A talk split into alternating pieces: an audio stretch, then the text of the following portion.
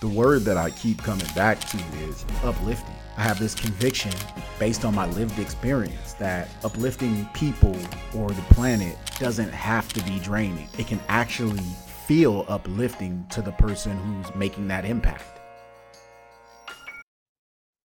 Okay. like we, okay. we're, we're, jumping in here. It's on. Uh, so I actually don't know what to call these little follow-ups that we'll be doing pretty much on a bi-weekly basis. I was thinking, uh, and, and this may be corny, people will have to tell us what they think. I was thinking like quick reflects, like you know, oh. like play on like reflexes, but not reflex. Anyway, so I, I was thinking quick reflects, but um, this will be a super uh, short, kind of really casual, at least for the normally casual um, uh, feedback, takeaways from whatever uh, the conversation, and in this case, there was two conversations that we had about uplifters' journeys. So here we'll unpack some of the nuggets that we uh, took away from the journeys. We will uh, share and highlight some of the nuggets that that the the uplifters uh, have given, and then we'll also kind of generally share about this kind of impact engagement framework um, that we'll continue to cover over future episodes. So should we uh should we just jump in here? yeah.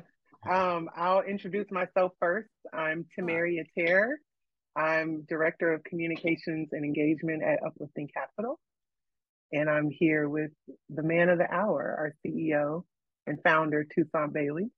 And I guess I just jumped in and started talking. I am uh, Toussaint Bailey. um, so uh, we have my first episode, which it feels somewhat weird to talk about because um, I'm talking about stuff that is about me, but we'll talk about it.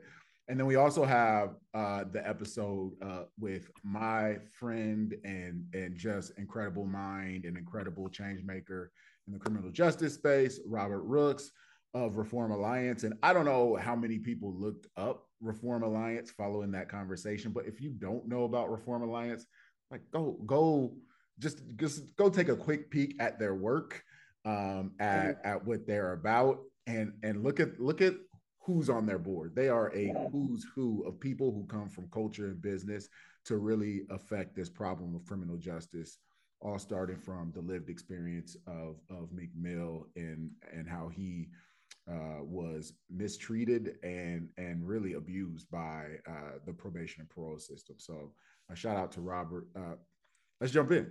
Uh, yeah. What did you? I, I would rather uh, start talking about Robert. What did, what was what was a main takeaway from from Robert's conversation for you? You know, one of the main things that I took away was just the importance of feeling connected to an issue. Mm-hmm. Um, I thought that was really profound when you asked them, like, what is something that you know someone can do to to tackle this issue? And it's like first you have to see yourself as a part of it.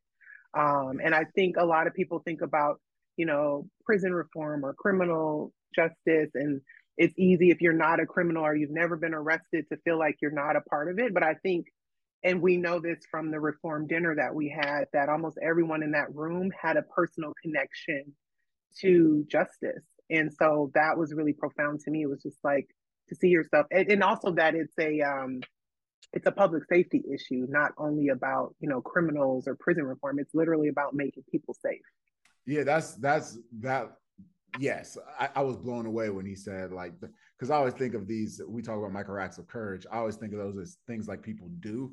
I love uh, that mindset as as a micro act. He's like like the first thing you can do is see this as a you problem. There's not a problem that exists in bricks and mortar that's off somewhere else in a remote area of the state. This is a you problem. So that was amazing. Um, and yeah, I, I, I completely agree. One of the things that that Robert has impressed upon me in my many conversations with him, and then also um, the team at Alliance for Safety and Justice, uh, uh, where where I uh, do a little bit of work with. Um, uh, so shout out to uh, Jay Jordan, Lenore, uh, like all the incredible people doing work at Alliance for Safety and Justice, that this is a public safety issue. And, and one of the things that Alliance for Safety and Justice does is they really bring victim voices. So, so victims mm-hmm. of crime and their voices in, and they really show that thin line between the people who are most victimized by crime and the people who are most criminalized by the justice system. And it's the same group of people who are suffering from these issues. And those communities are the same communities. And, and the ripple out from those communities affects all of us. So I, as I've gotten mm-hmm. educated about criminal justice, I've learned that there is really no delineation between uh, healthy criminal justice and public safety. And so I love that Robert got that message out on the podcast. Yeah, it was good. Yeah. I basically restated everything you just said. no, no, no, that's good.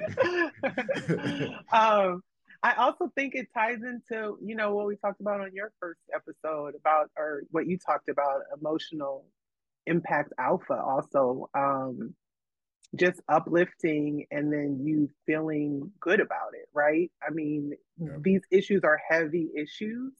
And I think, and we talk about, you know, being 1% better or micro acts of courage and just taking a little step can make you feel like it's not going to solve the problem overnight, but it's going to uplift you, right? You're going to have more emotional impact alpha. So I, I love that as well. Oh, I'm glad you said that. Because as casual as this conversation is, I actually uh, have, as you know, I have a framework for thinking about how how we can engage with impact and impact others in a way that uplifts us. And I think it does follow a formula. And I, I feel like I, I somewhat uh, am leading uh, in my questions in these interviews, in the one I did with Robert, myself and then and then in the other interviews that we've done and that that will be coming um, but really i would i think that that formula which i'll i'll preview here so you'll get to keep listening. I'm going to give you all the keys right now. And so you could be you could be completely done but i would like you to keep listening. And so yeah. for me i just see this formula. I uh, like talking to as many people who have been not only uplifting others but seem to be finding personal alignment from that. Um, I just see this pattern repeat, and I, I you know, I'll, I'll, go deeper on each of these in, in future episodes or in future reflections. But to me, there's these four ingredients really. Um, you know, I'm a big fan of frameworks. Uh, one is the hard stuff. So you'll hear me say over and over again, I don't believe in skipping over the hard stuff. I don't believe in skipping over the hard stuff.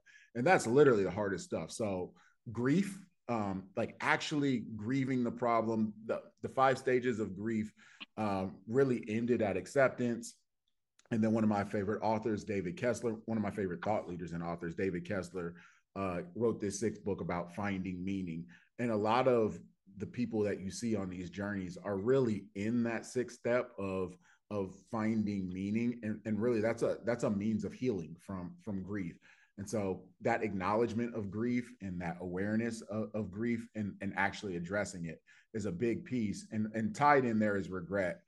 Uh, uh, Daniel Pink in his book, Power of Regret, talks about uh, if you want to look at what someone's most fulfilled by, look at what they regret most. And these are kind of two like like the light and dark side of the same emotion. And you can really get to what's most fulfilling if you kind of sit with and examine and take the time to to reflect on what what you regret most and i think that works for for us collectively too like what we collectively regret we might collectively address and find the most fulfillment and, and kind of the most uh, collective healing in and so i think that's the first piece of it like really sitting with and examining the hard stuff. When we try to skip over that we really end up doing these kind of surface level uh, kind of posturing uh, uh box checking actions that make us feel good for a second but we really don't get anywhere. So that and then hope like like actionable like learned optimism deep hope um, and big thinking on on where these problems can go. So hard stuff hope and then there's this whole uh, uh, idea of stretching versus chasing and this this comes completely from um, uh, not completely but largely from an author a business book that i read uh, scott sonenshein uh, wrote a book called stretch where he talks about these uh, two different mentalities of successful problem solvers versus unsuccessful problem solvers. Stretching is folks who see themselves as having a constrained set of resources and needing to stretch those resources in order to, to, to address a problem. And then chasing is people who are constantly saying, like, if I just had this, I would solve the problem. If I just had that, I would solve the problem. And the former leads to all sorts of creativity and all sorts of ingenuity, and, and, and, empowerment. Like you just feel more empowered when you believe that you have the set of tools in front of you. So uh, hard stuff, hope, stretching, and then the last one is we. I mean, we've said it on this podcast. Well, I'll say it a million times. It, it's starting small, so it's micro acts of courage. I've called it one percent changes. Uh, you know, um, James Clear in his book Atomic Habits talks about the compound. Uh, what is it? Com- compound ag- aggregation of marginal gains. So you start small and you keep doing stuff, and there's this outsized uh, result if you do these small actions repeatedly on a daily basis. And I think that works double for collective action because you not only have your own aggregation of these actions, but across people, like the collective small actions mm-hmm. also start to mean more. So this whole framework of of hard stuff, hope, stretch, micro acts um, is one that will be covered again and again and again in the conversation. But I thought I would I would share the keys that I think lead to kind of this this mix of uh, helping others, uplifting others, impacting others, and doing that in a way that leaves us uh, uh, fulfilled rather than depleted.